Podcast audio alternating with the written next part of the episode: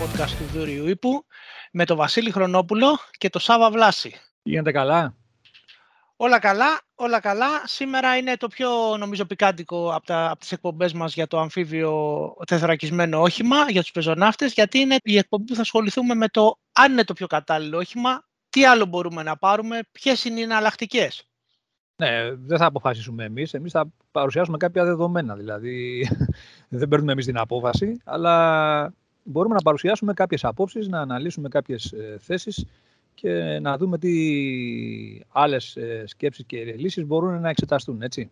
Όπως είπαμε, είναι και το μεγαλύτερο εξοπλιστικό πρόγραμμα στην ιστορία των ελληνικών ειδικών δυνάμεων και κατά συνέπεια ε, αξίζει να εξεταστεί από όλες τις πλευρές, έτσι δεν είναι; 150 εκατομμύρια ευρώ. Δεν είναι λίγα αυτά τα λεφτά για τις ειδικές δυνάμεις. Καθόλου λίγα. Δεν υπάρχουν λεφτόδεντρα, έτσι, το ξέρουμε. Αυτό νομί... ελπίζω να το μάθαμε πια. Καταρχήν να πούμε δύο κουβέντες όπως είχαμε πει και στο πρώτο podcast. Η πρόταση που υπάρχει αυτή τη στιγμή στο τραπέζι έτσι, είναι από την αμερικανική πλευρά να δοθεί ένας αριθμός. Η ελληνική πλευρά τον έχει προσδιορίσει σε 76 οχήματα, μεταχειρισμένα εννοείται, τα οποία βέβαια πριν τα παραλάβουμε, δεν τα παραλάβουμε ως έχουν, θα περάσουν από ένα καλό πρόγραμμα επισκευών, ε, συντηρήσεως ε, κτλ. ώστε να ε, αποδοθούν σε εμάς στην κατάσταση έτοιμα για μάχη που λέμε, για πόλεμο. Έτσι. Αυτό το, αυτές οι εργασίες θα περιλάβουν και τα 76 οχήματα και σε συνδυασμό, όπως είπαμε, με μια υποδομή εκπαιδευτική για το προσωπικό στις διαδικασίες ε, εκτάκτου ανάγκης για έξοδο από βυθιζόμενο όχημα, όπως και στο ανταλλακτικών για follow support ενός συγκεκριμένου χρονικού διαστήματος, ε, βιβλιογραφία, τεχνική υποστήριξη κτλ. Γιατί εδώ πέρα θα έρθουν Αμερικανοί πεζοναύτες να τα στήσουν όλα αυτά, έτσι, σε συνεργασία με τους δικούς μας. Όλο αυτό το πακέτο φτάνει στα 150 εκατομμύρια ευρώ, όπως είπες. Η πιο λοιπόν απλή, να το πούμε έτσι, εναλλακτική λύση που θα μπορούσε να σκεφτεί κανείς ε, λογικά είναι ότι αντί να πάρεις τα μεταχειρισμένα οχήματα του συγκεκριμένου τύπου, να πάρεις από τον ίδιο τύπο, αλλά σε καινούρια κατάσταση, καινούρια κατασκευής δηλαδή να παραγγείλεις. Τα οποία η ερώτηση είναι βέβαια ε, ποια είναι η διαφορά κόστους, ε, τι αριθμό οχημάτων θα μπορέσουμε να αποκτήσουμε αν μιλάμε για καινούρια, αν μας καλύπτει αυτές τις επιχειρησιακές ανάγκες τις οποίες έχουμε, αν θα μπορέσουμε να εξοπλίσουμε τον ίδιο αριθμό δυνάμεων με αν αγοράσουμε καινούργιες κατασκευής οχήματα. Σίγουρα το κόστος θα είναι υψηλότερο, έτσι. Αυτή τη στιγμή δηλαδή, όπως έχουμε πει και έχουμε γράψει, το κάθε όχημα για να υποβληθεί σε αυτές τις εργασίες που είπαμε, το μεταχειρισμένο, θα απαιτηθεί μια δαπάνη περίπου 1,7 εκατομμύρια ευρώ ανά όχημα, το οποίο σημαίνει ότι αν αυτή τη στιγμή πίσω θέτω μια παραγγελία για καινούριο όχημα, θα είναι τιμό τουλάχιστον διπλάσια τιμή, ε, Βασίλη. Για να, για να μην μπούμε και παραπάνω, έτσι. Το οποίο βέβαια η ερώτηση είναι αν αξίζει διπλάσια τιμή για ένα, ε, όπως ε, έχουμε ξαναπεί, παλαιού τύπου όχημα. Εδώ εξετάζουμε, δεν εξετάζουμε το, το πόσο παλαιό είναι το σχέδιο, να το πούμε έτσι απλά. Εξετάζουμε ότι θα είναι καινούρια κατασκευής πλέον και δεν θα είναι μεταχειρισμένο. Δηλαδή, όση καλή προφανώς δουλειά γίνει, επισκευές, αναβαθμίσεις, ιστορίες και συντήρηση για να πριν μα το παραδώσουν, θα είναι ένα όχημα το οποίο έχει κάποια ε, χρησιμοποιηθεί για επί δεκαετίες έχει κάποιες φθορές ε, και τα λοιπά και ε, ενδεχομένως θα αρχίσει να παρουσιάζει τον φυσιολογικό, τις φυσιολογικές βλάβες πιο συχνά από ότι σε σύγκριση με ένα όχημα ιδίου τύπου αλλά καινούριας κατασκευής. Αυτή είναι η διαφορά νομίζω και από εκεί και πέρα το θέμα του κόστους καθορίζει όπως είπες και εσύ ε, μπορεί να επηρεάσει κατά πόσο θα αποκτηθεί ο ίδιος αριθμός οχημάτων που έχουν ζητήσει αυτή τη στιγμή οι δικοί μας επιτελείς εάν ε, καταλήξουμε στη λύση της αγοράς ε, καινούριου οχήματος. Αυτό όμως που νομίζω που πρέπει να ενδιαφέρει περισσότερο, Βασίλη, είναι ότι ε, στην ουσία δεν υπάρχει καμία μεταβολή από πλευράς τεχνολογιών και προδιαγραφών του οχήματος. Έτσι. Παραμένει δηλαδή είτε είναι καινούρια κατασκευή το όχημα, είτε είναι μεταχειρισμένο και το πάρουμε ανακατασκευασμένο, το τεχνολογικό επίπεδο του συγκεκριμένου οπλικού συστήματος παραμένει το ίδιο. Έτσι δεν είναι; Ε, παραμένει το ίδιο. Ε, θα μπορούσαμε ενδεχομένως να πάρουμε μια αναβαθμισμένη έκδοση, θα μπορού, να το αναλύσουμε αυτό παρακάτω.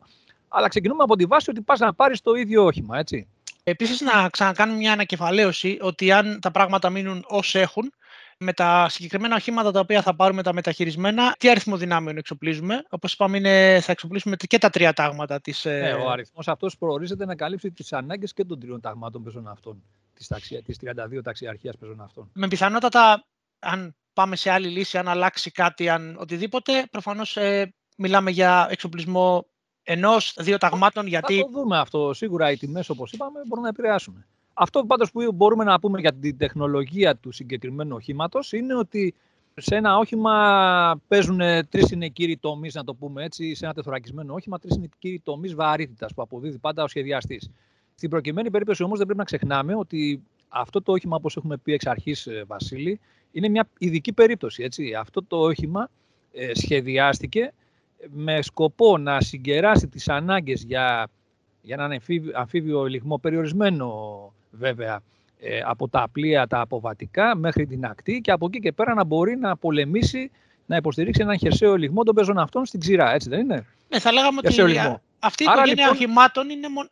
ναι, όχι θέλω να πω, δηλαδή μοναδική. Δηλαδή ότι, εκ των πραγμάτων τέτοιου είδους περιπτώσεις ε, σημαίνουν ότι υπάρχουν περιορισμοί και, στις, και στους δύο ρόλους, δηλαδή και στο αμφίβιο σκέλος και στην απόδοση στην ξηρά.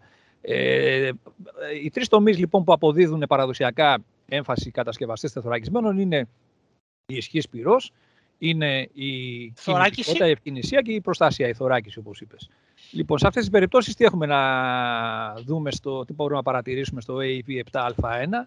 Ε, από πλευράς ισχύω πυρό, είναι μια βασική ικανότητα που έχει, δηλαδή ένα πυργίσκο που φιλοξενεί Είτε ένα πολυβόλο Είτε ένα, 0, είτε ένα πολυβόλο 050 είτε ένα ναι. αυτόματο βομβιδοβόλο των 40 χιλιοστών. Μπράβο, ναι, ναι. Δηλαδή ε, ε, βαρέα όπλα πεζικού να το πούμε έτσι απλά. Ακριβώς. Τα οποία δεν μπορούμε να πούμε ότι είναι άσχημα έτσι, για ένα τεθωρακισμένο όχημα μεταφοράς προσωπικού. Δεν είναι για τεθωρακισμένο όχημα μάχης. Έτσι. Όχι, η αλήθεια είναι ότι είναι, είναι... Ο, ο, είναι ο στάνταρ εξοπλισμός που έχει κάθε ε, τεθωρακισμένο όχημα μεταφοράς προσωπικού. Το μη 113 μπορούσε να πάρει 50. Ε, ναι, βέβαια για την εποχή τη συγκεκριμένη. Έτσι, δηλαδή δεν, τώρα τα πώς να το πω, τα τόμπ συνήθως έχουν ισχυρότερο.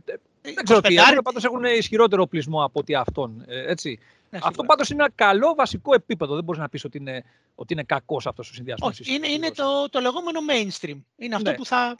Απλώς, απλώς το πρόβλημα εδώ πέρα είναι θέμα, επανερχόμαστε στο ζήτημα της τεχνολογίας, ότι ο συγκεκριμένος ε, πυρηνίσκος ε, είναι μεν ηλεκτρικής περιστροφής, έχει ηλεκτρική περιστροφή, αλλά η ανύψωση ε, των όπλων κτλ. γίνεται χειροκίνητα με κατάλληλους χειρισμούς. Άρα, λοιπόν, δεν νομίζω ότι υπάρχει και κάποιο αυτόματο σύστημα όπως τα CAUS ή κάτι, κάτι το οποίο να σου επιτρέπει να χειρίζεσαι το όπλο από μέσα από το όχημα. Υπάρχει, αυτό, δεν νομίζω ότι υπάρχει; Αυτό μπορεί να γίνει. Εμείς μιλάμε τώρα για τη βασική διαμόρφωση του οχήματος. Είπαμε, mm. μπορείς, αν θέλεις, να παραγγείλεις ένα σταθεροποιημένο τηλεχειριζόμενο σταθμό που να έχει αυτά τα όπλα πάνω, όπως είπαμε. Έτσι. Mm. Αλλά εδώ μιλάμε για το όχημα ως έχει. Δεν μιλάμε για κάποια βελτιωμένη έκδοση. Θα το, όπως είπαμε, μπορούμε να αναλύσουμε μετά ποια βελτιωμένη έκδοση μπορεί να προκύψει από αυτό το όχημα. Με την ανάλογη βέβαια αύξηση του κόστους. Έτσι. Έτσι. Ε, το θέμα λοιπόν είναι ότι σε αυτή τη βασική μορφή, να το πούμε έτσι απλά, υπάρχει αυτός ο χειροκίνητος σε ανύψωση πυρικής Είναι ο ίδιος όπως έχουμε γράψει με τα οχήματα τα μη 117 που παίρνουμε μεταχειρισμένα από τους Αμερικανούς. Υπάρχει ο περιορισμός ότι όταν το όχημα κινείται, είναι φυσικό να μην μπορεί ο σκοπευτής τόσο εύκολα να σκοπεύσει τα όπλα του, να κάνει τις ενέργειες κτλ. σε ανύψωση, σε πυροδότηση κτλ. Ε, από εκεί και πέρα όμως, ε, στο επίπεδο της θωράκισης της προστασίας, πάλι μπορούμε να πούμε ότι εδώ το όχημα αυτό δεν έχει σχεδιαστεί με ιδιαίτερες προδιαγραφές προστασίας. Για ποιο λόγο, γιατί επειδή πρέπει να είναι αμφίβιο, δεν μπορεί να έχει πάρα πολύ μεγάλο βάρος, ε, με αποτέλεσμα να περιορίζονται και οι προδιαγραφές από πλευράς ε, θωρακίσεως. Βέβαια, στη διάρκεια... η, θωρα... η θωράκισή του είναι 45 mm ένα, ε, ή σχεδόν 2 ίντσες, που ακριβώς δεν είναι ακριβώς. Είναι μια βασική, ας το πούμε έτσι... Ε, από, ελα... από ελαφρά όπλα θα λέγαμε. Από ελαφρά όπλα. Μέχρι, μέχρι και βαρύ πολυβόλο μπορούμε να πούμε το 14 και 5 χιλιοστών όπως είχαμε πει, το οποίο δεν είναι πάλι κακό έτσι, για ένα όχημα το οποίο θα βγει από τη θάλασσα και μεταφέρει προσωπικό, δεν είναι τεθωρακισμένο όχημα μάχης, δεν είναι κακό. Απλώς δεν υπάρχει καμία πρόνοια όσον αφορά επίπεδο προστασίας αντιναρκικό. Δηλαδή ε, εκεί πέρα. Που κύλος είναι... σκάφος είναι, δεν είναι σαν το έμρα ναι, που είχε το ε, σκάφος Β. Όχι, όχι κύλος, συγγνώμη. Εννοώ ότι είτε είναι αμφίβιο είτε δεν είναι, ε, δεν έχει αυτή την, ε, να το πούμε έτσι, την προδιαγραφή, δεν την καλύπτει.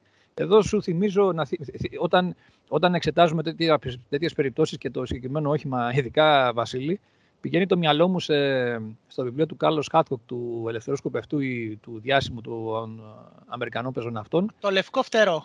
Ναι, το λευκό φτερό, το οποίο πριν από πρόσφατα ο αδελφός μου είχε κάνει μια μετάφραση για το βιβλίο του για τις εκδόσεις ε, Eurobooks ε, και έχει κυκλοφορήσει στα ελληνικά, συγκλονιστικό βιβλίο θα έλεγα. Εκεί λοιπόν περιγράφει, δεν ξέρω αν το έχεις διαβάσει.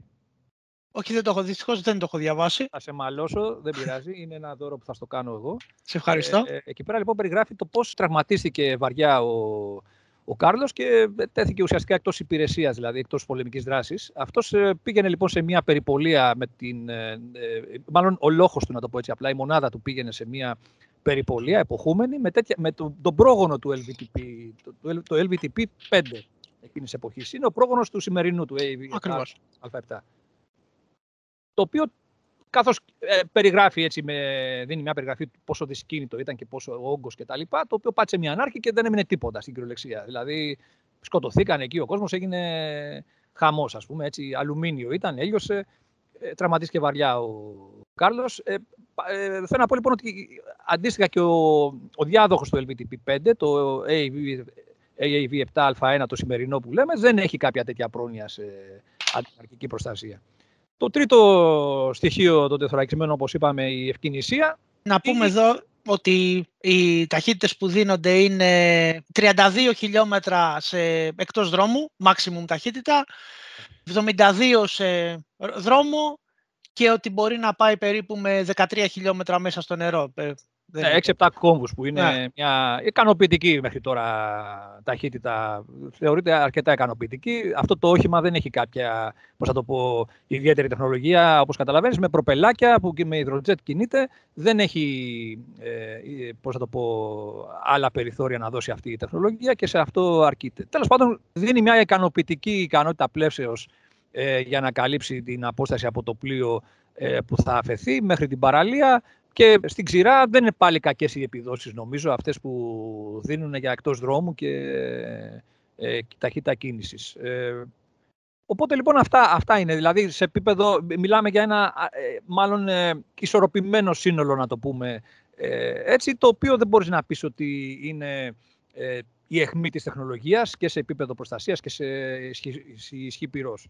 Από εκεί και πέρα να ξέρεις ότι και οι Αμερικανοί πεζοναύτες πριν καταλήξουν στην ε, επιλογή του επόμενου του ACV, του διαδόχου οχήματος, είχαν εξετάσει το 2015 την αναβάθμιση του συγκεκριμένου οχήματος. Έτσι. Άρα λοιπόν εμείς θα μπορούσαμε ενδεχομένως να παραγγείλουμε τέτοια οχήματα αναβαθμισμένα όμως, σε αναβαθμισμένη μορφή. Αυτού του τύπου τα οχήματα, Βασίλη, είναι αυτά ακριβώς που παίρνει αυτή τη στιγμή που έχει παραγγείλει το τουρκικό ναυτικό για τους δικούς του πεζοναύτες. Έτσι. Αυτοί το έχουν βαφτίσει βέβαια ότι είναι εθνικό το όχημα, το έχουν αναπτύξει οι ίδιοι. Ουσιαστικά έχουν εξαγοράσει το σχέδιο από την ε, Bae Systems επειδή είναι μέτοχος ουσιαστικά στην ε, τουρκική εταιρεία την FNSS και είναι φυσιολογικό να προσφέρεται εύκολα αυτή η λύση που είναι και δοκιμασμένη, έτσι δεν μπορούμε να πούμε ότι... Ναι και μάλιστα αν έχεις δυνατότητα παραγωγής ο ίδιος, όπως έχει γείτονος, ε, είναι, είναι, ένας, είναι σημαντικό πλεονέκτημα. Ναι, στην προκειμένη περίπτωση ε, είναι ένα όχημα ε, το οποίο έχει δεχθεί βελτιώσεις στους τομείς της ισχύως πυρός. Τι λέμε εδώ πέρα, ότι έχει φύγει ο παλαιός πύργος και έχει μπει ένα στηλεχειριζόμενος, ε, ένα σταθεροποιημένο στηλεχειριζόμενο σταθμός οπλισμού με ένα απλό πενιντάρι, έτσι. Δηλαδή, όχι τίποτα ιδιαίτερο. Αυτό όμως το σύστημα σου επιτρέπει με όλη την άνεση να κάθεσαι δίπλα στον οδηγό, να έχεις μπροστά σου τα, την εικόνα από το ηλεκτροπτικό σου σύνολο που είναι... Που έχει θερμικές, έχει νυχτερινές, έχει διάφορα... Το και οποίο... με ένα απλό στικάκι, σαν να παίζεις video game, να, με όλη σου την άνεση, να σταθεροποιείς, να λοκάρεις το στόχο σου, να σημαδεύεις, ανεξαρτήτως του τι ε, κίνηση κάνει εκείνη τη στιγμή το όχημα και με τι ταχύτητα κινείται. Αυτή είναι μια ουσιαστική παρέμβαση στο επίπεδο της ισχύως πυρός. Στο επίπεδο της προστασίας, εκεί έχουν μπει πλέον σύγχρονες συλλογές ε, θωράκισης, έχουν φύγει οι παλαιού τύπου Ισραηλινής προέλευσης ε, θωρακίσεις που φέρνουν τα οχήματα σε αμερικανική υπηρεσία. Γιατί είναι, αυτή η τεχνολογία είναι η τεχνολογία του 80, έτσι, για να καταλάβουμε. Και έχουν μπει καινούργιες έτσι, ε, πλάκες και στο δάπεδο, προσφέροντας πλέον και μια βασική ικανότητα αντιναρκικής προστασίας, έτσι, που είναι πολύ σημαντικό. Και γι' αυτό το όχημα, γι' αυτό το λόγο το όχημα είναι πιο έτσι ογκώδες, πιο τετραγωνισμένο να το πούμε έτσι, εμφανίζεται και πιο έτσι φουτουριστικό σε σχέση με το σημερινό. Αυτό όμως τι σημαίνει Βασίλη, ότι ε, στην προκειμένη περίπτωση αυξάνεται ακόμα περισσότερο το, το κόστος, έτσι. Το κόστος και πιθανότατα είπαμε για την ευκαινησία πριν, προφανώς δεν θα έχει και τα ίδια νούμερα ε, ευκαινησία μπορεί να μην παίζει τόσο μεγάλο ρόλο όταν ας πούμε έχεις ε, αυτό το όφελος στην προστασία και στην ισχύ πυρός. Στην προστασία κατά βάση, έτσι. Δηλαδή δεν νομίζω ότι θα είχε μεγάλη, τόσο μεγάλη επιρροή, ούτως ή άλλως το πακέτο ισχύως είναι καλό. Απλώς όμως, όπως είπαμε, επειδή το κόστος αυξάνει, ένα ενδεικτικό νούμερο που έχει βγει για την τουρκική προμήθεια είναι ότι για 27 μόλις οχήματα οι σκούροι απέναντι θέλουν να εξοπλίσουν ένα τάγμα πεζών αυτών από την ταξιαρχία τους. Δεν πάνε για το σύνολο. Θα είναι το τάγμα, που, το συγκρότημα μάλλον, που θα επιβαίνει στο ελικοπτεροφόρο που θέλουν να, που έχουν να αποκτήσουν. Ναι το οποίο θα ταξιδεύει σε διάφορα μέρη και ενδεχομένως να χρειαστεί να κάνει μια φίβια αποβατική ενέργεια. Για 27 οχήματα λοιπόν αυτού του τύπου, του αναβαθμισμένου AAV7α1, το κόστος είναι 155 εκατομμύρια δολάρια από ό,τι έχουν ανακοινώσει.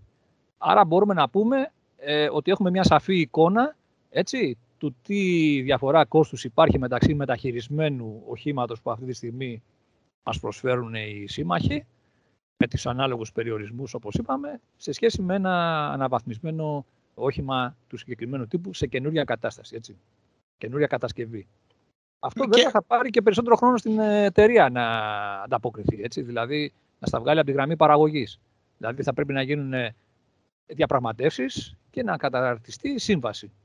Μέχρι όμως η εταιρεία να σου αρχίσει να σου παραδίδει, σίγουρα θα έχουν περάσει περισσότερος χρόνος από τον 1,5 που σε χονδρικές γραμμές περιμένουμε εμείς να αρχίσουμε να παραλαμβάνουμε τα μεταχειρισμένα οχήματα που μας προσφέρουν οι, οι σύμμαχοι.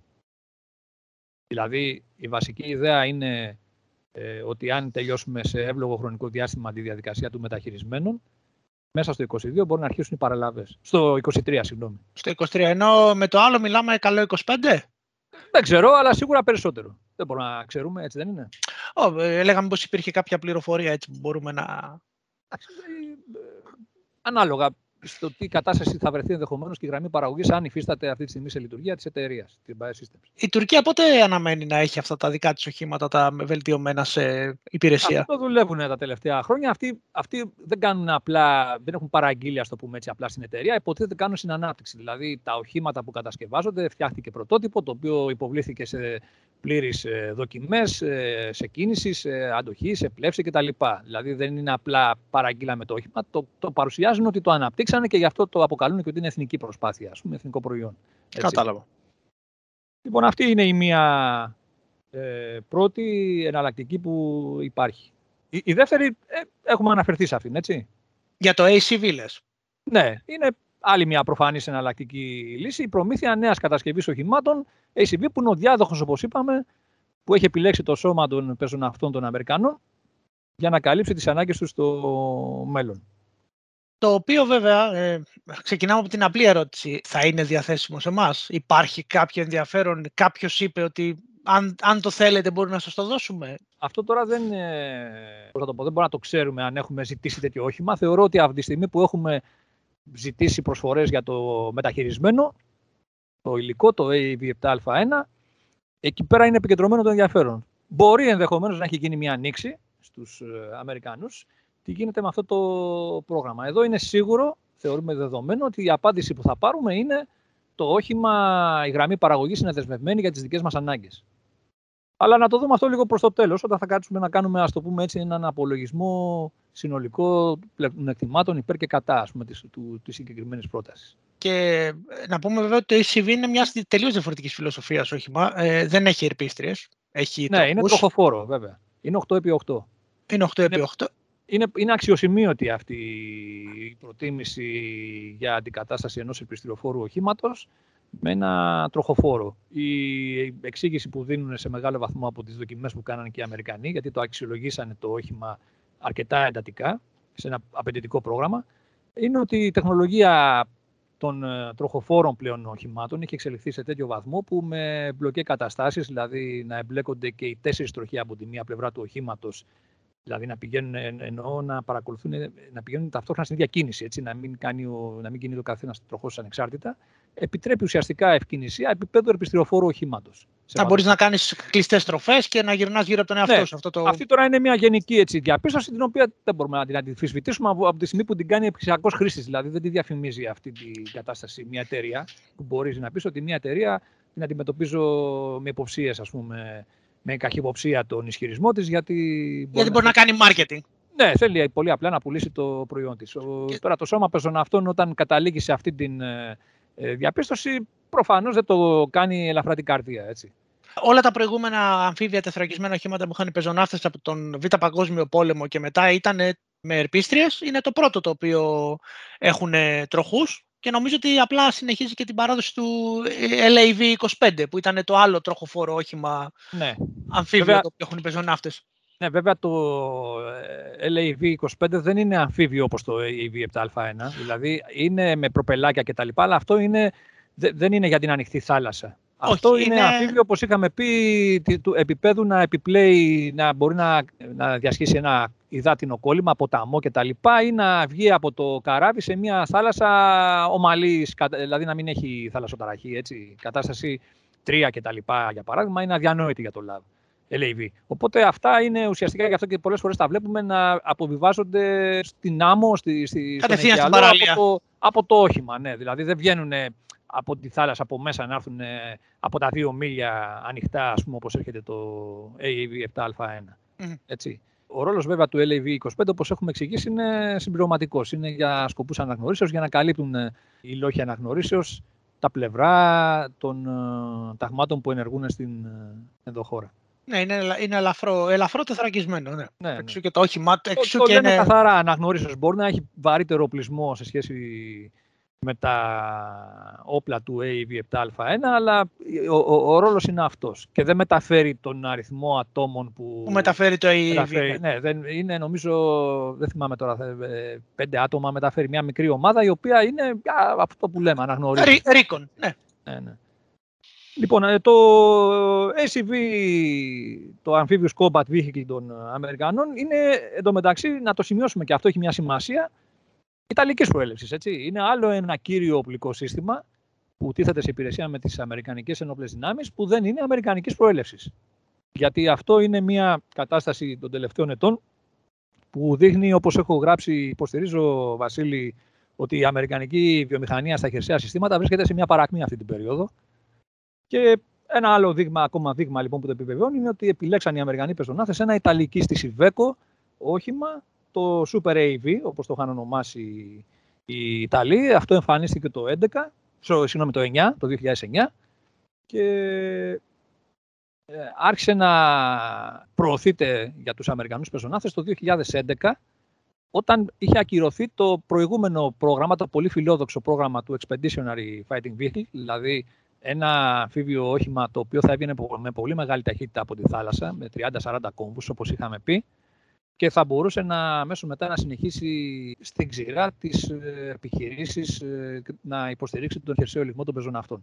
Αυτό το όχημα, αυτό το πρόγραμμα, όπως είπαμε, ήταν υπερφιλόδοξο, δεν μπορούσαν από τεχνικής απόψεως, τεχνολογικής απόψεως να υπερβούν τις προκλήσεις που υπήρχαν και ματαιώθηκε. Το 2011 λοιπόν άρχισαν οι Αμερικανοί να στρέφουν το ενδιαφέρον τους, οι Αμερικανοί πεζοναύτες, στο, σε, τροχοφόρες, σε υποψήφια οχήματα τροχοφόρα αυτής της κατηγορίας.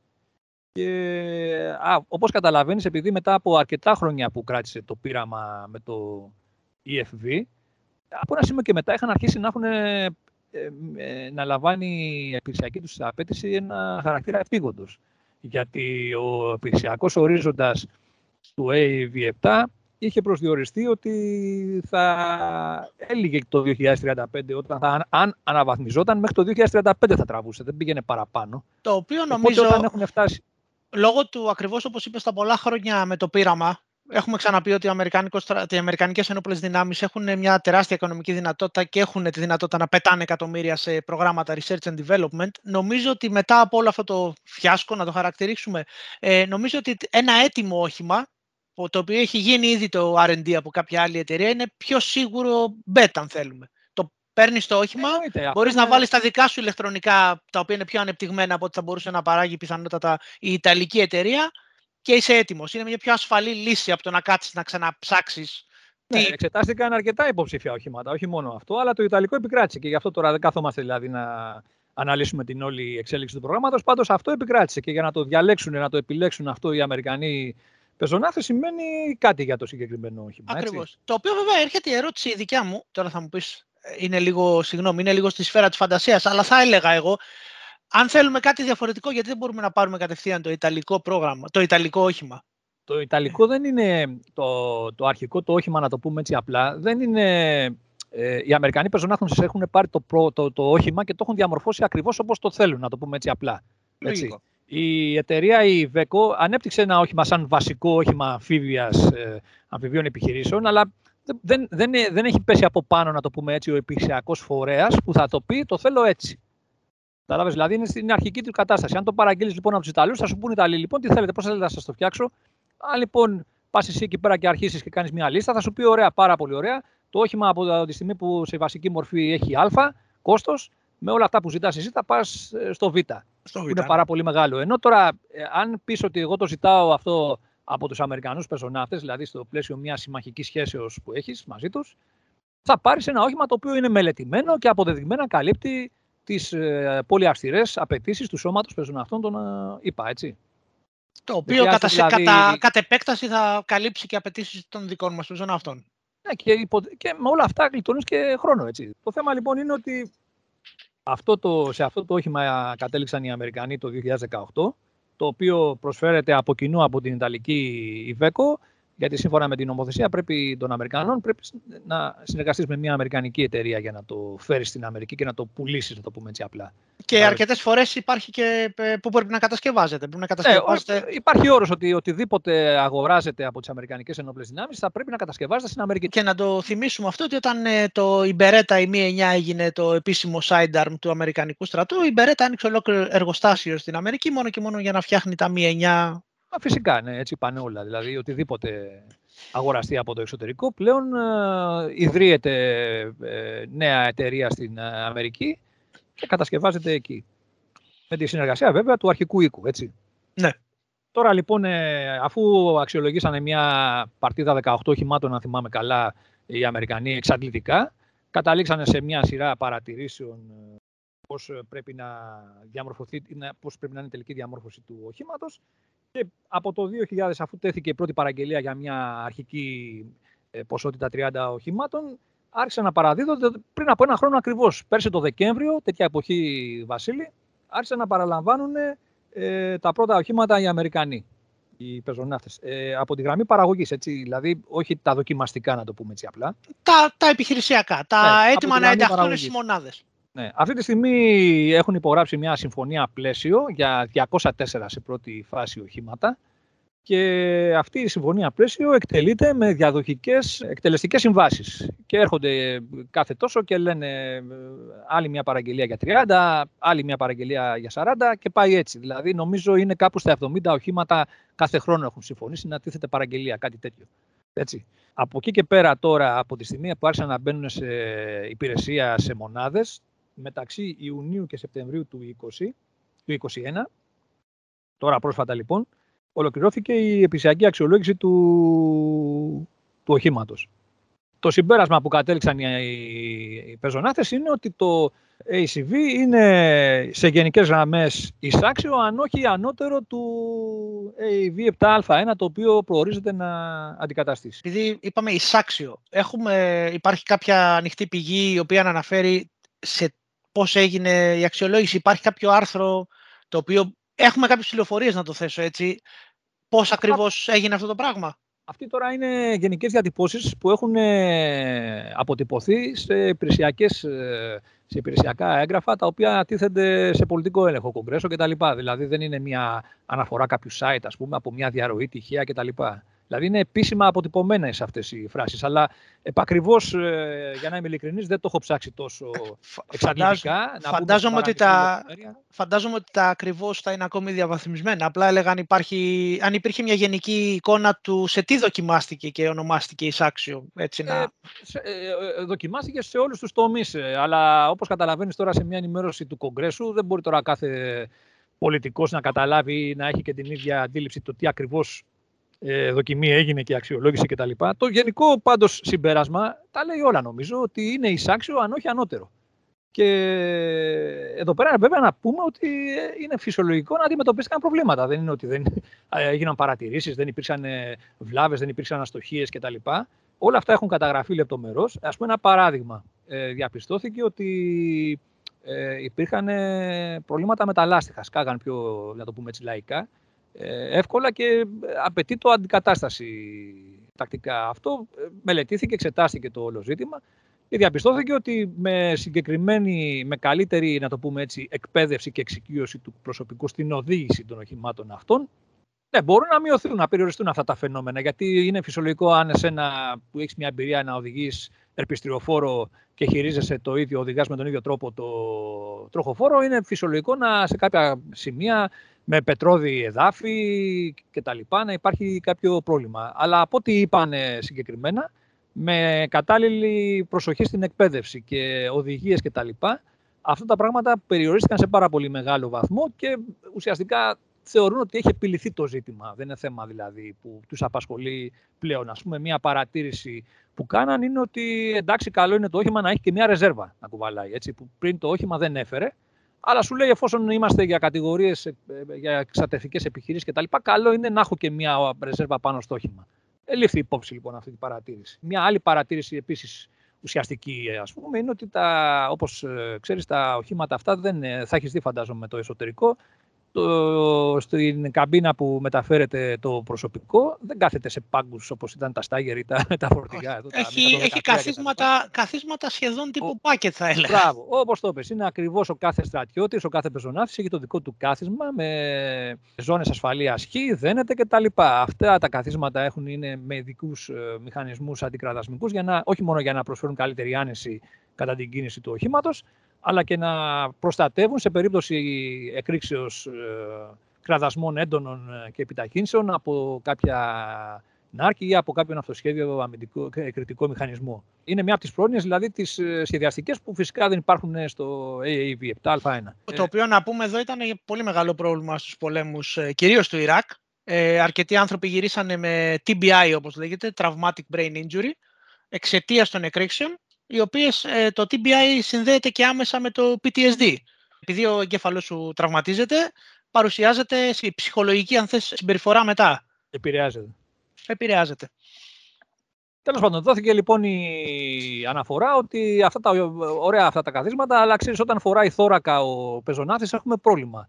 Δηλαδή είναι λίγο στενά, να το πούμε έτσι απλά. Οπότε θέλουμε φαρδύτερα ε, καθίσματα, να το πούμε έτσι απλά πάλι. Όλες αυτές οι παρατηρήσεις έτσι, έχουν ε, ζητήματα συντήρησης, έτσι, βλαβών ας πούμε. Πρέπει να αντιμετωπίσουμε αυτό το ζήτημα. Όλα αυτά έχουν τεθεί υπό παρακολούθηση που λέμε και όλη η προσπάθεια καταβάλλεται και επιλύονται αυτά τα προβλήματα. Δηλαδή είναι φυσιολογικές, ας το πούμε έτσι, οι παρατηρήσεις αυτές και η επίλυσή τους είναι εξίσου φυσιολογική διαδικασία. Δεν υπάρχει κάτι περίεργο δηλαδή σε αυτά τα ζητήματα. Δεν είναι απαγορευτικά, είναι παιδικές ασθένειες, τα λέγαμε, όπως με κάθε όχημα. Παιδικές ασθένειες, ίσως είναι και υπερβολικός ο όρος, ναι, αλλά κάπως έτσι να το πούμε απλά.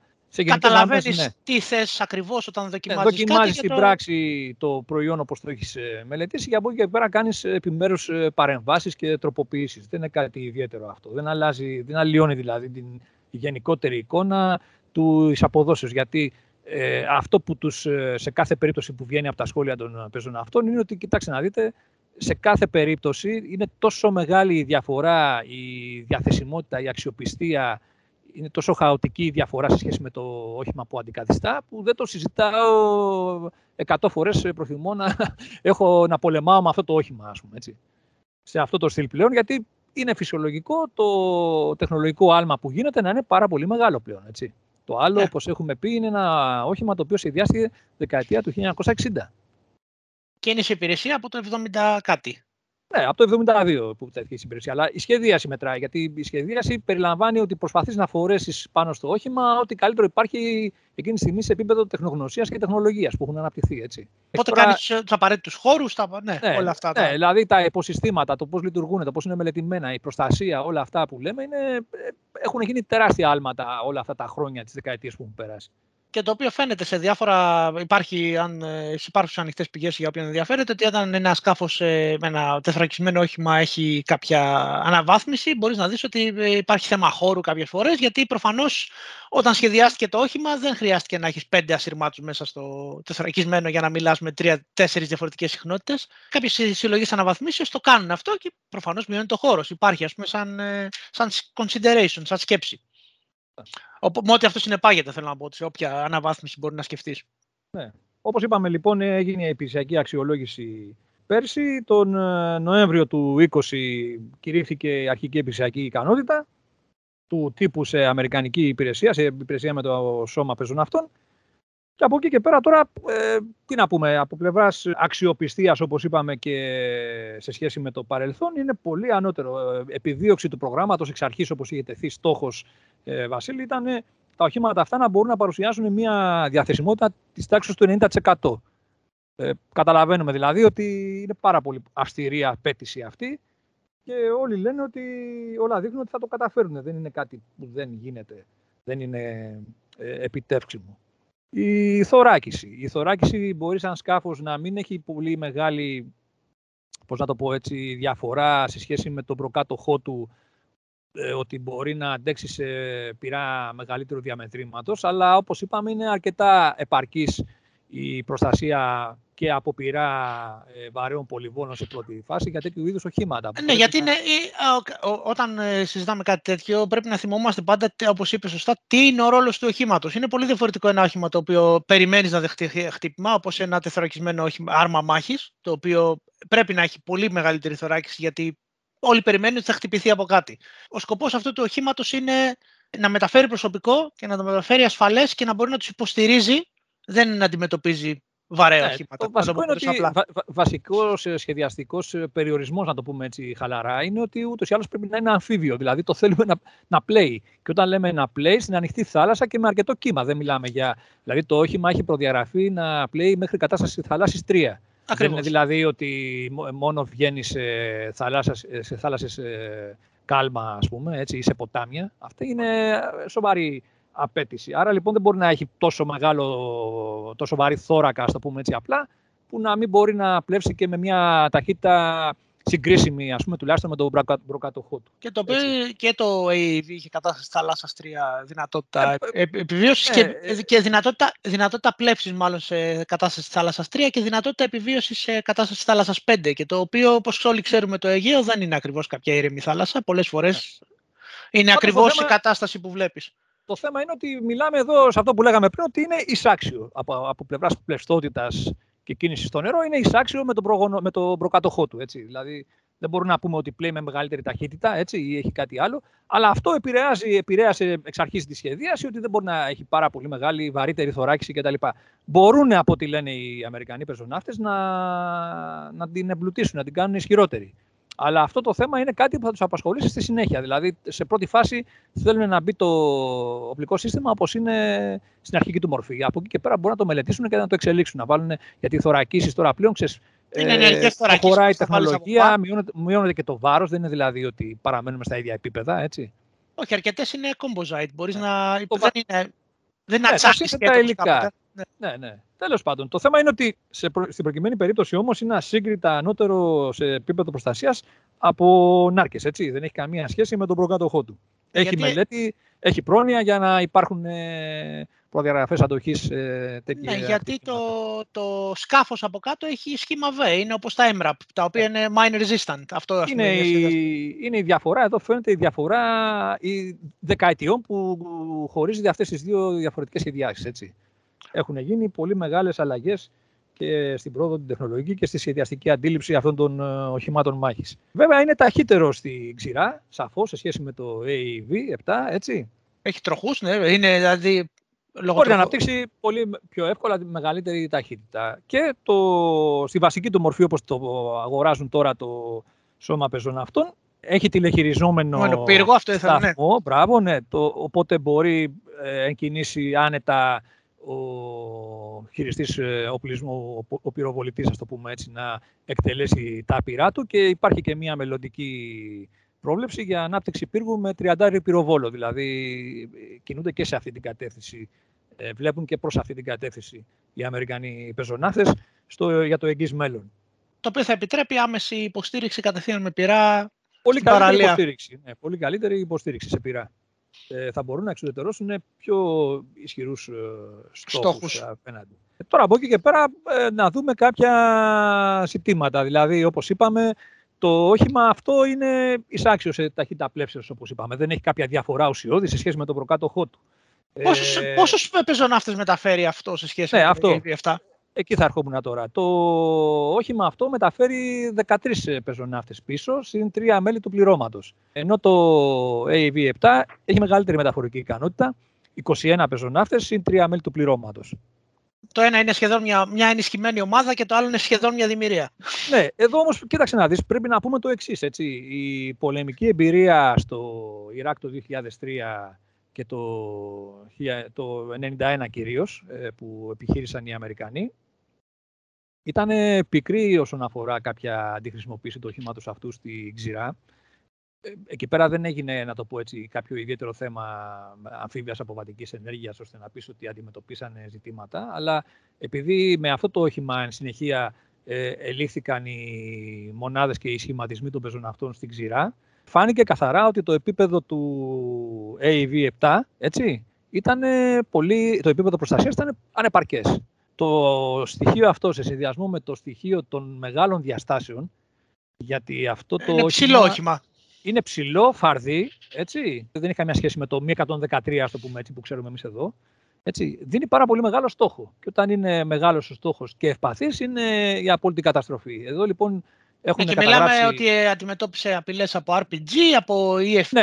Explosively Formed Penetrators, ναι. οι οποίοι είναι... Και, ε, εκεί τι έγινε, υπήρξαν περιστατικά που δυστυχώς χτυπήθηκαν ε, τέτοια οχήματα AV7 και όλος ο κόσμος μέσα φωνεύτηκε με αποτέλεσμα να φτάσουν στο σημείο από εκεί και πέρα οι πεζοναύτες να θεωρούν ότι η μεταφορά τόσο μεγάλου αριθμού προσωπικού ήταν ε, περιττή, αντιοικονομική, πώς να το πούμε. Ναι, γιατί ε, στην δεν... ουσία, γιατί ε, βασικά οι, οι αντάρτες εκεί, οι τερμοκράτες, χρησιμοποιούσαν ως κύρια, μια κύρια μορφή ε, αυτοσχέδιων εκρηκτικών μηχανισμών, ήταν τα παγιδευμένα βλήματα 155 χιλιοστών, τα οποία είναι καταστροφικά προφανώς για ναι. οποιοδήποτε όχημα. Ναι. Οπότε, όπως είπες, ε, αν χάσεις μια δημιουργία από ένα χτύπημα, Ακριβώς, δηλαδή ε, θεωρήθηκε τακτικά ότι δεν προσέφερε κάτι, ήταν μειονέκτημα ουσιαστικά το να μεταφέρεται τόσος κόσμος μέσα σε αυτό το όχημα και σε ένα τόσο ευπαθές, ας το πούμε έτσι, όχημα. Με αποτέλεσμα τώρα που μεταφέρει 13 άτομα ο αντικαταστάτης του να μην τους χαλάει, να το πούμε έτσι απλά. Δηλαδή, είναι με ένα στοιχείο το οποίο βαραίνει από πλευράς σχεδίασης μιας ε, ενέργειας αποβατικής, του πόσο κόσμο θα βγάλω έξω με πόσα οχήματα κτλ. Έτσι. Αλλά από την άλλη σου λέει ότι από τη στιγμή που θα βγουν όμως αυτοί οι άνθρωποι στο χερσαίο περιβάλλον και θα αποδειχθούν σε αγώνα ε, χερσαίο, δεν με πειράζει το ότι είναι λιγότερος ο αριθμός που μεταφέρουν. Έτσι. Και το, το οποίο δεν θέλω να θα ακουστώ λίγο. Είναι κάτι το οποίο πρέπει να δούμε προφανώς. Γιατί ε, μόνο το σώμα των πεζών αυτών, νομίζω, αν θυμάμαι καλά, ε, έχει σχεδόν το μέγεθος του ελληνικού στρατού. Μάλλον είναι μεγαλύτερο το σώμα των πεζών αυτών. Ναι, δεν, έχουμε, δεν έχουμε ακριβώς τον κόσμο. Δηλαδή, Εντάξει. θέλω να πω ότι μια απώλεια 20 Ελληνών στρατιωτών σε, ένα σε μια ενδεχόμενη μάχη η οποία θα, ένα τέτοιο όχημα θα καταστραφεί όλος καιρός, ποσοστιαία είναι μεγαλύτερη. Εντάξει, Βασίλη, καταλαβαίνεις, αυτό. Ότι όλα, καταλαβαίνεις ότι όλα αυτά που το συγκεκριμένο ζήτημα μάλλον που προσεγγίζουμε είναι, έχει καθαρά σχετικότητα που λέμε. Δηλαδή είναι θέμα σχετικό αν θα σου συμβεί, πόσο θα σου συμβεί, σε τι έκταση θα σου συμβεί. Αλλά το παρουσιάζουμε για να δείξουμε ότι δεν απασχολεί τους Αμερικανούς πεζοναύτες ιδιαίτερα το ότι το διάδοχο όχημα μεταφέρει λιγότερο κόσμο. Αυτό θέλουμε να δείξουμε δηλαδή. Ναι, δηλαδή, απλώς... είναι, είναι θέματα που έχουν καταγραφεί ε, στο πολεμικό μητρό του σώματος, ε, έχουν αξιολογηθεί, έχουν κάνει αίσθηση. Υπήρξε εξαιρετικά αρνητική κριτική από τους διοικητές για αυτό το όχημα, ότι δεν πρέπει καν να χρησιμοποιείται σε χερσαίο περιβάλλον. Δηλαδή, από εκείνη την εποχή, ας πούμε, είχαν δείξει ότι ε, είναι αυτό που λέμε, ευπαθές, ογκώδες, και προβληματικό ας πούμε έτσι να, να χρησιμοποιηθεί σε λιγμούς μάχης ε, στο χερσαίο περιβάλλον. Δεν ήταν το Bradley δηλαδή. Το, το, καμία οποίο, σχέση. το οποίο είναι αυτό που είπαμε, είναι συμβατισμός λόγω της σχεδίασης. Το όχημα αυτό, ναι. η κυρία του αποστολή είναι να βγάζει κόσμο στην ακτή με προστασία θώρακα ναι. άμεσα και να μπορεί να τους υποστηρίξει με κάποια όπλα. Ε, Εμείς τώρα μιλάμε, όπως είπαμε, για το ACV. Απλώς λοιπόν σε αυτό το σημείο δείχνουμε το πόσο, το ότι δεν τους απασχολεί ιδιαίτερα η μικρότερη μεταφορική ικανότητα. Γιατί ε, ο κόσμος είναι πολύ καλύτερα προστατευμένος, είναι λιγότερος σε αριθμό, αλλά αυτό δεν επηρεάζει. Δηλαδή, τώρα δεν μπορεί να βγει μια ομάδα μάχης, ας πούμε, τεφεκιοφόρων αυτών που τους έχουν ανεβάσει σε 15 άτομα τη δύναμη πλέον. Αλλά από την άλλη σου λέει, δεν, ε, εμένα με ενδιαφέρει το πρακτικό σκέλος, ε, είναι πολύ καλύτερα προστατευμένοι και αυτό έχει σημασία. Αυτά λοιπόν όσον αφορά τη διάσταση τη συγκεκριμένη. Τώρα από εκεί και πέρα... Τώρα θα μπούμε σε οχήματα επιστημονικής φαντασίας δηλαδή. Έχουμε... Καλά, ε, νομίζω μια απλή φωτογραφία, άμα κάτσεις και δεις τη θέση οδήγησης του ACV με οθόνες από εδώ, από εκεί, περισκόπια πίσω, κάμερες, ιστορίες, δεν, ε, δεν, δεν έχει καμία σχέση αυτό το περιβάλλον ε, με την ε, θέση οδήγησης του AV7α1. Έτσι δεν είναι; Ναι, προφανώς. Και φυσικά βέβαια και για τους επιβάτες πίσω, που αν δεις φωτογραφίες για να ξέρεις η, η μεταφορική ικανότητα πίσω στο AV7, ε, προκύπτει τα 21 άτομα επειδή μεταξύ των δύο εκατέρωθεν αντικριστά έτσι, πάγκων, να το πούμε έτσι, που κάθεται ο κόσμος, μπορεί να χωρέσει και ένας τρίτος πάγκος, είναι πτυσσόμενα αυτά τα καθίσματα, ναι. ε, στο κέντρο, όπου μπαίνουν εκεί πέρα ανάμεσά τους άλλη μια σειρά ε, κα, καβαλητά που λέμε. Έτσι. Δεν ξέρω, όπως μπαίναμε στο Σινούκ, ας πούμε, για να γεμίσει το Σινούκ ε, με τη μέγιστη, δεν ξέρω αν έχεις μπει σε μέγιστη.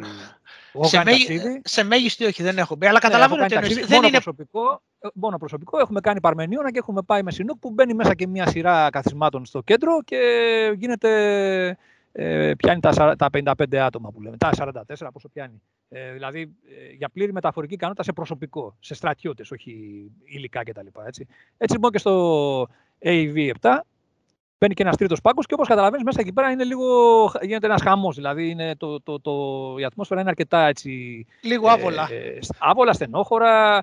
Εννοείται ότι δεν μπορείς να ταξιδέψεις, να, δια, να διασύσεις μεγάλες αποστάσεις σε αυτή την κατάσταση, αλλά θα μου πεις δεν είναι λεωφορείο, έτσι, δηλαδή δεν είναι, αυτό είναι για να σε βγάλει στην ακτή και μετά από εκεί και πέρα να βγεις, να, κάνουν, να αναπτυχθούν οι ομάδες κτλ. Δεν σημαίνει ότι έτσι θα μεταφέρεις στη συνέχεια. Ωστόσο είναι και αυτό ένα στοιχείο που δείχνει και το πόσο άνετα, τι άνεση προσφέρει το κάθε όχημα στο επιβαίνον προσωπικό, έτσι δεν είναι; Το οποίο, ναι, το οποίο παίζει ρόλο, όπως είχαμε πει και πριν για το αν πώς θα βγει στην ακτή, αν θα βγει στεγνός, βρεγμένος ή όχι, παίζει ρόλο στο ότι όταν χρειαστεί να επιχειρήσει, αν θα είσαι κουρασμένος, αν θα έχει γίνει το κεφάλι σου καζάνι, από όλη την κατάσταση τι μπορεί να έχει μέσα το όχημα. Όλα αυτά παίζουν ένα ρόλο στο, στην απόδοση του, των δυνάμεων. Ε, εγώ θα έλεγα ότι δεν ξέρω και κατά πόσο το. Εγώ εκτιμώ ότι το SUV θεωρώ δεδομένο ότι έχει μέσα κλιματισμό, ενώ τα Πιθαν... 7 δεν ξέρω τι φέρνουν. Πιθανότατα. Ε, είναι η αλήθεια ότι έχει παρατηρηθεί ότι ε, από ένα σημείο και μετά έγινε κατανοητό ότι το, η μεγαλύτερη άνεση του προσωπικού, ακόμη και αν φτάνουμε μερικές φορές, αν θέλεις, υπάρχουν στρατοί όπως το Ισραήλ και κάποιος μπορεί να το θεωρεί, ε, πες το, υπερβολή, ε, ότι κάποια από τα Μέρκαβα, Μέρκαβα όντως έχουν ε, κλιματισμό, ε, έχει αποδειχτεί ότι ε, παίζει τεράστιο ρόλο. Είναι τόσο απλό. Δεν είναι όπως όπως κάποτε, εντάξει δεν πειράζει θα αντέξουν, άντε πάμε. Εδώ είχαν παλαιότερα οι Ισραηλινοί, είχαν σχεδιάσει φόρμες για τους αρματιστές τους, οι οποίες είχαν σύστημα παροχής ε, από τον κλιματισμό, συνδεόταν με ένα σωλήνα, να το πούμε έτσι απλά, και σου έβαζε μέσα στη φόρμα δροσερό αέρα, να το πούμε ναι. έτσι, ξέρεις. Ναι, κατάλαβα τι εννοείς. Κρατιέται το προσωπικό σε καλή κατάσταση. Τέλος πάντων, κάναμε παρένθεση τώρα εδώ πέρα.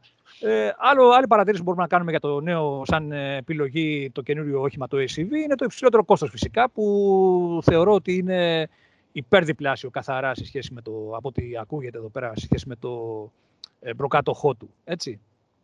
Άρα λοιπόν εδώ πέρα τώρα ε, προκύπτουν αυτά τα ζητήματα και μπορεί ενδεχομένως τώρα το ACV να θέτει και ένα ζήτημα για τα ε, πλοία τα αποβατικά από τα οποία θα πρέπει να επιχειρεί. Έτσι. Δηλαδή, ε, δεν ξέρω αν ε, το ACV μπορεί ενδεχομένως όπως έχουμε σήμερα εμείς τα αρματαγωγά κλάσης Samos, αν μπορεί να επιχειρήσει από αυτά, έτσι. Ενώ το, με το AAV7 έχουν γίνει δοκιμές και υπάρχει μια ικανότητα έτσι, να εξορμήσουν από αυτά.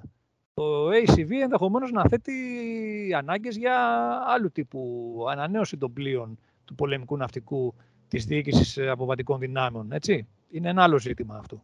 Ναι, πάντοτε υπάρχει ένα νέο οπλικό σύστημα, δεν είναι μόνο του. Επιχειρείς σε ένα ευρύτερο πλαίσιο, το οποίο δυστυχώς, δυστυχώς ναι. εννοώντας ανεβάζει το κόστος. Γιατί αν πάρουμε τα ACV, αν πάρουμε, ναι. τα οποία θα είναι, όπως είπες, πολύ πιο ακριβά από τα AAV7, μετά τι, άλλη, τι, άλλη, τι άλλο χρειάζεται για να είναι αποτελεσματικά αυτά τα οχήματα; Ναι. Βέβαια, το, έχω την αίσθηση ότι από πλευράς διαστάσεων και τα λοιπά, το ACV δεν θα έχει πρόβλημα να μπει στα Zoom, έτσι, που είχαμε αναφέρει και την προηγούμενη φορά. Νομίζω ότι δεν θα έχει ζήτημα, γιατί από πλευράς πλάτους και ύψους τουλάχιστον είναι ε, μικρότερο σε σχέση με το Λέω Παρντένα, που βγαίνει όπως έχουμε δει σε πολλά γυμνάσια, σε πολλές ασκήσεις, βγαίνει άνετα. Έτσι.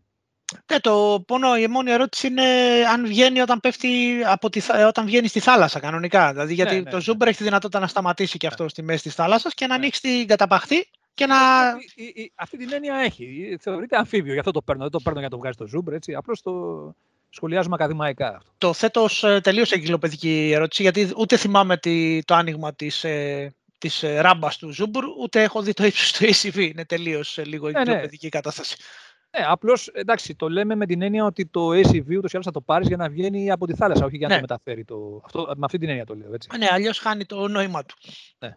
Ενδεχομένως λοιπόν να πρέπει να, γίνει μια, να δημιουργήσει μια απέτηση για, να δημιουργεί μια απέτηση για άλλα πλοία αποβατικά.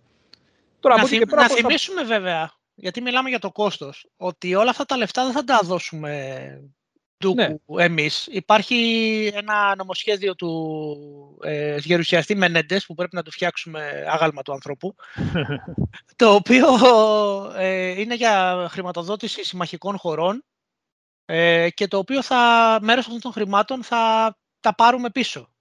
Ναι, αυτό είναι πολύ σωστή παρατήρηση, γιατί το θέμα του κόστους είπαμε είναι, θα είναι πολύ μεγαλύτερο, αλλά στην προκειμένη περίπτωση, αν λάβουμε υπόψη αυτή την πρόνοια που είπες, το νομοσχέδιο Μενέντες ε, ψηφίστηκε προχθές από τον προπολογισμό του. Έχει γίνει νόμος πλέον στον προπολογισμό του 2022 για τους Αμερικανούς. Και προβλέπει ότι η χώρα μας θα πάρει από το 2022 μέχρι το 2026 θα λαμβάνει δωρεάν, σε δωρεάν πιστώσεις 25 εκατομμύρια δολάρια το χρόνο, δηλαδή συνολικά 125 εκατομμύρια δολάρια για αυτή την περίοδο σε FMF. Ε, τα οποία μπορούμε να πούμε ότι αν θεωρήσουμε ότι τα αφιερώνουμε για την προμήθεια του αμφιβίου οχήματος, όποιο είναι αυτό, ουσιαστικά ε, δεν είναι ζήτημα που θα έπρεπε να μας απασχολεί η, η τιμή, να το πούμε έτσι απλά. Ναι. Τώρα, ε, βέβαια, απ' την άλλη, θα πούμε ότι δημιουργεί λίγο την άβολη, ας το πούμε έτσι, διαπίστωση ότι με τα 150 εκατομμύρια ευρώ που θα δώσουμε μεθαύριο, αν είναι να παραγγείλουμε τα μεταχειρισμένα, έτσι, είναι σαν να χρηματοδοτούμε να πληρώνουμε εμείς την επόμενη παρτίδα 35-40 ACV που θα πάρουν οι Αμερικανοί πεζοναύτες, έτσι. Ακριβώς. δηλαδή, μας δίνουν, ε, εμείς πληρώνουμε την επόμενη παρτίδα που θα πάρουν αυτοί. Έτσι. Ε, είναι λίγο ένας κύκλος, ας πούμε, έτσι, λίγο ε, χαριτωμένος, ας το πούμε έτσι, για να μην ε, θεωρηθεί ότι το λέμε με αρνητισμό, έτσι. Όχι, όχι, είναι, ναι, προφανώς. Είναι, όσα, λέγεται ως αστείο. Δεν ναι. υπάρχει... Αλλά... Είναι μια άξιο, σημείο ότι... Δηλαδή, με το λέω με την έννοια ότι ε, αγοράζοντας ένα μεταχειρισμένο υλικό που αποσύρει, εσύ θα τον χρηματοδοτήσεις να πάρει τα, τα νέα που έχει επιλέξει. Κατάλαβες με αυτή την έννοια το λέω. Ναι, γιατί το κόστος είναι άξιο σημείο του.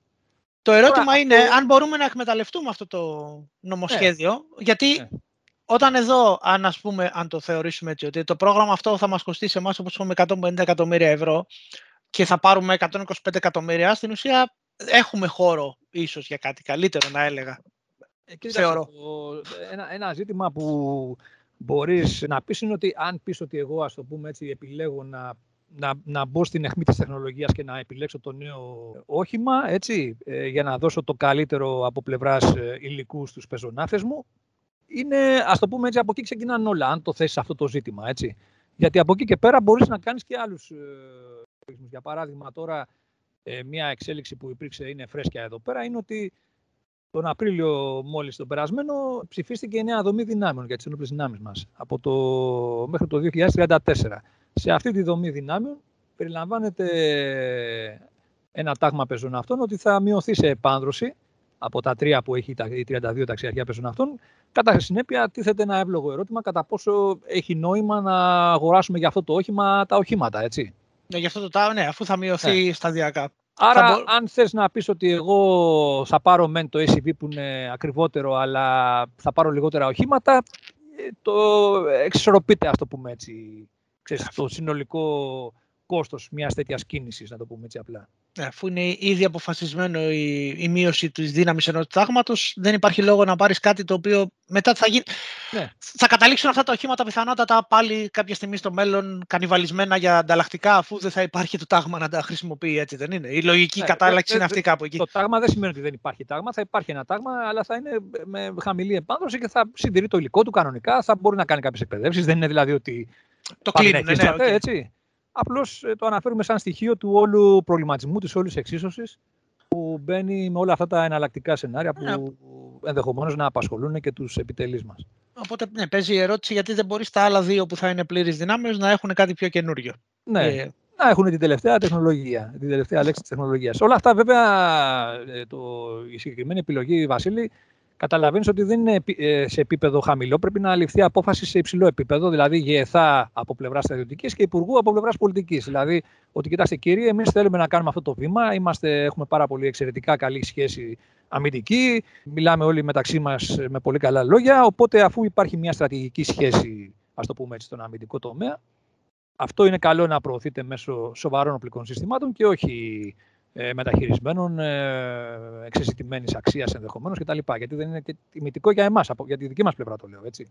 Ναι. Ε, άρα λοιπόν εδώ πέρα θα πρέπει να, να πούμε ότι πάμε για μια άλλη διαδικασία που τι σημαίνει αυτό, σημαίνει χάσιμο χρόνου. Ε, ή χάσιμο χρόνου ή όπως θέλει το βλέπει κανείς. Δηλαδή, αν είναι να πάρω το καλύτερο, αλλά να χάσω λίγο χρόνο, αυτό δεν είναι και στο τέλος καλό. Είναι ανάλογα ε, το πρίσμα κάτω από το οποίο θα εξετάσεις την περίπτωση. Έτσι. Είναι κάτω από το πρίσμα το οποίο εξετάζουμε την περίπτωση και κάτω από την πίεση την οποία θεωρούμε ότι υπάρχει. Γιατί, ναι, γιατί έτσι μπορείς να, να, με την πολιτική συνεννόηση σε επίπεδο πολιτικό υψηλό επίπεδο, μπορείς να πεις, να πέσει η διαταγή, να το πούμε έτσι απλά, ότι στο σώμα πεζών αυτών σε δύο χρόνια, ας το πούμε έτσι, τα συγκεκριμένα οχήματα που έχω παραγγείλει για το σώμα πεζών αυτών των Αμερικανών θα καταλήξουν στην Ελλάδα. Λέω εγώ τώρα έτσι ένα παράδειγμα. Δηλαδή να, να μπει σε εμβόλυμα στη γραμμή παραγωγής του σώματος πεζών αυτών και με, αφού θα είναι διακρατική συμφωνία. Έτσι, από εκεί ξεκινάμε με FMS, ιστορίες, σύμβαση κτλ. Να μπορείς να κάνεις αυτή τη, την κίνηση. Αυτό θα πάρει περισσότερο χρόνο, ε, όπως είπαμε, αλλά από εκεί και πέρα είναι θέμα καθαρά αξιολόγησης και εκτίμησης καταστάσεως. Βέβαια να πούμε ότι το, εδώ, Βασίλειο, είναι αυτονόητο ότι το υψηλότερο κόστος ενός σύγχρονου οπλικού συστήματος θα πρέπει να συνυπολογίζεται με το συνολικό κόστος του κύκλου ζωής. Έτσι. Αυτό το πράγμα και στην Ελλάδα έχει αρχίσει και γίνεται, επεδώνεται πλέον σαν αρχή στις προμήθειες κτλ. Γιατί ένα όχημα σύγχρονης τεχνολογίας κατά κανόνα έχει λιγότερες απαιτήσεις συντήρησης. Δεν είναι τόσο δαπανηρό να το πω έτσι απλά σε σχέση με παλαιότερες τεχνολογίες. Ναι, προφανώς. Και επίσης, ε, επίσης πληρώνεις κάτι το οποίο θα το κρατήσεις για 25 χρόνια, αντί για 10 στην καλύτερη. Καλά, το, αν, αν, αν μιλάμε για το ECV, μιλάμε για τουλάχιστον 50 χρόνια. Για προφανώς για περισσότερα. Απλά θέλω να πω ότι ε, όπως ένα, είναι το αναλογικό του καινούργιου και του μεταχειρισμένου αμαξιού. Αν πάρεις ένα αμάξι δεκαετίας, ε, θα σου βγάλει άλλα 5 χρόνια. αν πάρεις ένα καινούργιο. Γενικά οι, τε, οι, οι τεχνολογίες οι καινούργιες προσφέρουν μια καλύτερη αξιοπιστία κατά κανόνα, έτσι, όχι ότι δεν υπάρχουν και εξαιρέσεις. Γιατί στην προκειμένη περίπτωση μιλάμε για ένα σύγχρονο οπλικό σύστημα, αλλά δεν μιλάμε για κάτι εξωφρενικά εξελιγμένο, έτσι, εξεζητημένο. Έτσι. Όχι. Λοιπόν, το... αυτά είναι σε γενικές γραμμές και το δεύτερο, έτσι, ε, μια δεύτερη πιθανή επιλογή, που, εναλλακτική που θα μπορούσαμε να πούμε ότι υπάρχει. Και η τρίτη, και η φανταστική. Ε, ε, έχουμε τρίτη, λες; Ε, κοίτα, έχουμε τρίτη, αλλά νομίζω ότι ανήκει στη σφαίρα, νομίζω, τη δικιά μας, γιατί είχες γράψει εκείνο το πολύ ωραίο άρθρο για αυτό το, για το, αυτό το όχημα και πώς χρησιμοποιείται από τους Σουηδούς. Σκάφους. Σκάφους, ναι. Λοιπόν, το οποίο είχες γράψει το πολύ ωραίο αυτό το άρθρο πριν κάποια χρόνια για το πώς ε, χρησιμοποιείται από τους Σουηδούς ως ε, αρχιπελαγική άμυνα το οποίο θα έλεγα ότι ακόμη ε, είναι κάτι το οποίο φαντάζει πάρα πολύ ωραίο στο Αιγαίο να γίνει. Εσύ μιλάς τώρα για τα αμφίβια συντάγματα του Σουηδικού Ναυτικού. Ακριβώς. Ε, τα αντίστοιχα, ας το πούμε έτσι, των δικών μας πεζών που λέμε, έτσι, σε γενικές γραμμές. Και λέω αμφίβια γιατί ενώ είχαν ένα αμφίβιο σύνταγμα μέχρι πρώτη, τώρα πριν από λίγο καιρό αποφασίσαν και ενεργοποίησαν και δεύτερο σύνταγμα. Ναι, να θυμίσουμε ότι έχει επιστρέψει η θητεία στη Σουηδία. Ισχύει το στρατός τους, γιατί εντάξει, κάποια στιγμή νομίζω ότι τα, να το πούμε λαϊκά τα γάλα τα σφίξανε Και όταν έχεις δίπλα τους ε, Ρώσους, οι οποίοι από ό,τι φαίνεται, όπως έλεγε το παλιό αστείο, επισκεφτείτε τη Σοβιετική Ένωση πριν η Σοβιετική Ένωση επισκεφτεί εσάς, νομίζω ότι έχουν αρχίσει και ξανακάνουν τα ίδια. Οπότε δεν θέλω νομίζω οι Σουηδοί να βρεθούν προεκπλήξεως και έχουν αρχίσει και παίρνουν πάρα πολύ σοβαρά το, ναι. το θέμα της άμυνάς τους. Αυτό. Ε, το θέμα είναι ότι, όπως είπες, όμως είναι λίγο στο σφαίρα της ε, φαντασίας, θα το πούμε έτσι απλά. Ε, γιατί, για ποιο λόγο, Γιατί μιλάμε ότι αυτά τα ζητήματα προποθέτουν ότι πρέπει να φύγουμε από τη, η επιτελική μας σκέψη ε, από το καθιερωμένο, την πεπατημένη, πώς να το πω τώρα, χωρίς να θέλω να υποτιμήσω κάτι, έτσι. Να το βλέπεις λίγο πιο εκτός πλαισίου, ας πούμε, out of the box που λένε οι Αμερικανοί. Αυτό τώρα είναι λοιπόν μια πιο ριζοσπαστική προσέγγιση, να, να συγκροτήσεις εντελώς, να αναδιοργανώσεις με νέα αντίληψη, ας πούμε, τους πεζοναύτες σου, ώστε να μην είναι τόσο δέσμοι από τα ε, πλοία του ναυτικού που συνήθως είναι αργοκίνητα ας πούμε, και σε μεταφέρουν ε, στον αντικειμενικό σου σκοπό, ε, αλλά να περάσει πλέον σε, ομάδες, σε μονάδες οι οποίες θα έχουν πραγματικά ικανότητα αμφιβίων ελιγμών. Έτσι.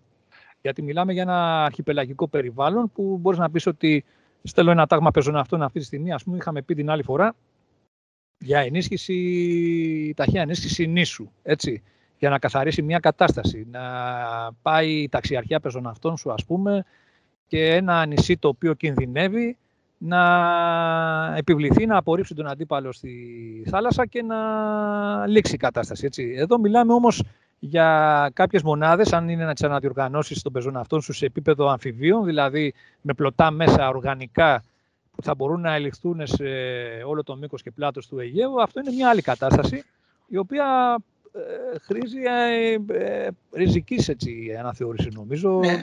των πάντων. Στην, ουσία πάβει η 22η ταξιάρχεια πεζών αυτών να είναι μια, να το πούμε έτσι, μια, μια, μια τυπική ταξιάρχεια πεζικού, Βαριά. Με, δυνατό, με βαριά ταξιάρχεια πεζικού με δυνατότητα αμφίβιας, ε, με δυνατότητα αμφίβιας απόβασης και στην ουσία τους κάνεις κάτι αντίστοιχο τον, ε, να έλεγα, τον Royal Marines, ε, καταδρομής πεζοναύτη. Το κάνεις ε, κάτι αντίστοιχο με τους Σουηδούς. Από εκεί ξεκινήσαμε. Το θέμα είναι ότι σε κάθε περίπτωση δεν σημαίνει ότι θα πας τυφλά να αντιγράψεις το σουηδικό μοντέλο, γιατί εμείς, ε, όπως είπαμε, έχουμε τις δικές μας ανάγκες. Θα το πούμε έτσι απλά. Άρα λοιπόν μπορείς να κάνεις ένα συνδυασμό, δηλαδή ένα ευρυδικό σχήμα που να περιλαμβάνει μεν τα τάγματα πεζοναυτών σε επίπεδο αμφιβίων μονάδων να μπορούν να ελιχθούν από το ένα νησί να πηγαίνουν στο άλλο, να κάνουν άλματα που λέμε και με τα πλωτά τους μέσα να ελέγχουν έναν χώρο στην κυριολεξία. Αλλά από την άλλη, αυτό δεν σημαίνει ότι θα είναι και εντελώς γυμνή από βαρύ υλικό. Έτσι. Δεν υπάρχει λόγος δηλαδή, να πεις ότι δεν θα τους έχεις την ύλη αρμάτων ή την ε, μοίρα αυτοκινούμενου πυροβολικού. Έτσι. Όχι, αυτός θα, αυτά... αυτοί θα μπορούσαν να έρθουν σε δεύτερο χρόνο. Ναι,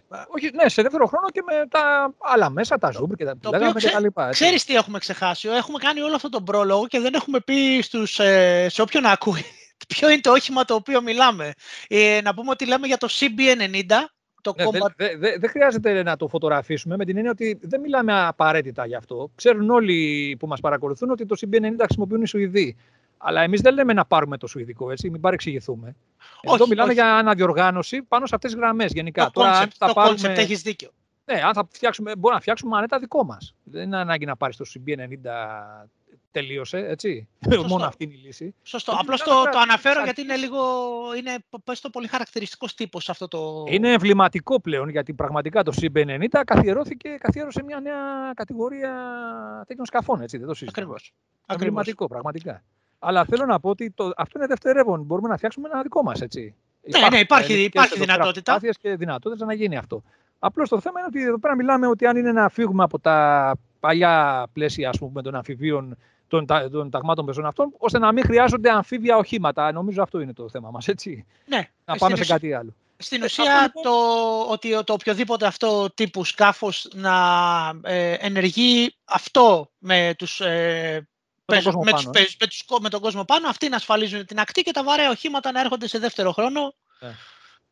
Οπότε, αλλά αυτό όπως είπαμε Μιλάμε για την αναδιοργάνωση, να εξηγήσουμε τι ακριβώς βέβαια δυνατότητες θα έδινε ένα τέτοιο πράγμα στο, στο περιβάλλον του Αιγαίου. Έτσι. Θα... Αυτό θα το κάνουμε σε μια άλλη εκπομπή ενδεχομένως, Βασίλη, έτσι, να το αναλύσουμε λίγο περισσότερο. Ενδιαφέρει και τον κόσμο σίγουρα, πιστεύω. Αλλά Φαντάζομαι. Έχει περάσει και η ώρα. Να κάνουμε μια σύνοψη λοιπόν ε, από τη σημερινή μας έτσι, συζήτηση που είχαμε. Σαφώς και υπάρχουν εναλλακτικές λύσεις, έτσι δεν είναι; Υπάρχουν, είναι πολύ ενδιαφέρουσες θα έλεγα. Κάθε μία έχει τα υπέρ και τα κατά της. Έτσι ακριβώς. Αυτό το θέμα που θα πρέπει να απαντήσουν οι αρμόδιοι είναι θέλουμε το καλύτερο για τους Έλληνες πεζοναύτες, που το θέλουμε, είναι δεδομένη η απάντηση, δεν το συζητάμε. Έτσι. Αλλά με την καλύτερη σχέση κόστου-απόδοση, που μπορεί αυτό να σημαίνει ότι θα πρέπει να αφήσουμε λίγο τον χρόνο να κυλήσει, ή βιαζόμαστε και πρέπει να πάμε οπωσδήποτε σε κάτι άμεσο. Έτσι. Ναι, είναι το, κύριο, το κύριο θέμα νομίζω είναι ο χρόνος. Είναι όπως είπα πριν, ε, τι πίεση θεωρούμε ότι υπάρχει; Δυστυχώς ζούμε σε μια περίοδο που η σχέση με τους Τούρκους είναι ακόμη χειρότερες. Από όσο θυμάμαι μεγαλώνοντας νομίζω ότι είμαστε στην πιο επικίνδυνη φάση που θα μπορούσαμε να είμαστε. Ε, και οπότε αυτό είναι ένα είναι ερώτημα που εξαρ... πόσο, πόσο χρόνο θεωρούμε ότι έχουμε, να το πω απλά. Κοίταξε, είναι όπως ε, ε, στην προετοιμασία, να το πούμε έτσι, να δώσουμε ένα ιστορικό παράδειγμα, όχι να παραλληλήσουμε απόλυτα την εποχή, έτσι, αλλά να δώσουμε ένα ιστορικό παράδειγμα, να πούμε ότι και την περίοδο του 36-40 της προσπαρασκευής της χώρας, που επιταχύνθηκε εκείνη την εποχή ε, λόγω του επικειμένου παγκοσμίου πολέμου. Του, μάλλον όλοι βλέπαν ότι πλησιάζει ο πόλεμος και η χώρα είχε μπει πολύ σωστά σε μια τροχιά προετοιμασίας και προπαρασκευής. Εννοείται ότι τότε υπήρχαν και αποφάσεις που ελήφθησαν, οι οποίες ε, ήταν υπό την πίεση του χρόνου, όπως είπες. Δεν μπορούσαμε πάντα να έχουμε το καλύτερο υλικό διαθέσιμο. Οι επιτελείς βασανίζονταν στην κυριολεξία με υποψήφιες, ε, με εναλλακτικές λύσεις όπως κάνουμε εμείς τώρα ας πούμε, σε πολύ light μορφή. Ε, και άρα όλα αυτά είναι ένας συγκερασμός ε, για να ληφθεί η τελική απόφαση από τους αρμοδίους που ε, θα όλοι ευχόμαστε να αποδώσει στο τέλος ε, το καλύτερο. Το καλύτερο για τις ελληνικές ενόπλες δυνάμεις και τους πεζοναύτες συγκεκριμένα. Έτσι, μπράβο. Νομίζω ότι τα καταφέραμε και αυτή τη φορά, έτσι, Βασίλη; Μια χαρά, μια χαρά όλα καλά. Λοιπόν, Σας... σας χαιρετούμε. Καλή συνέχεια από μένα. Σας ευχαριστούμε που ήσασταν μαζί μας για ακόμη μια εκπομπή του Δουριού Καλή συνέχεια.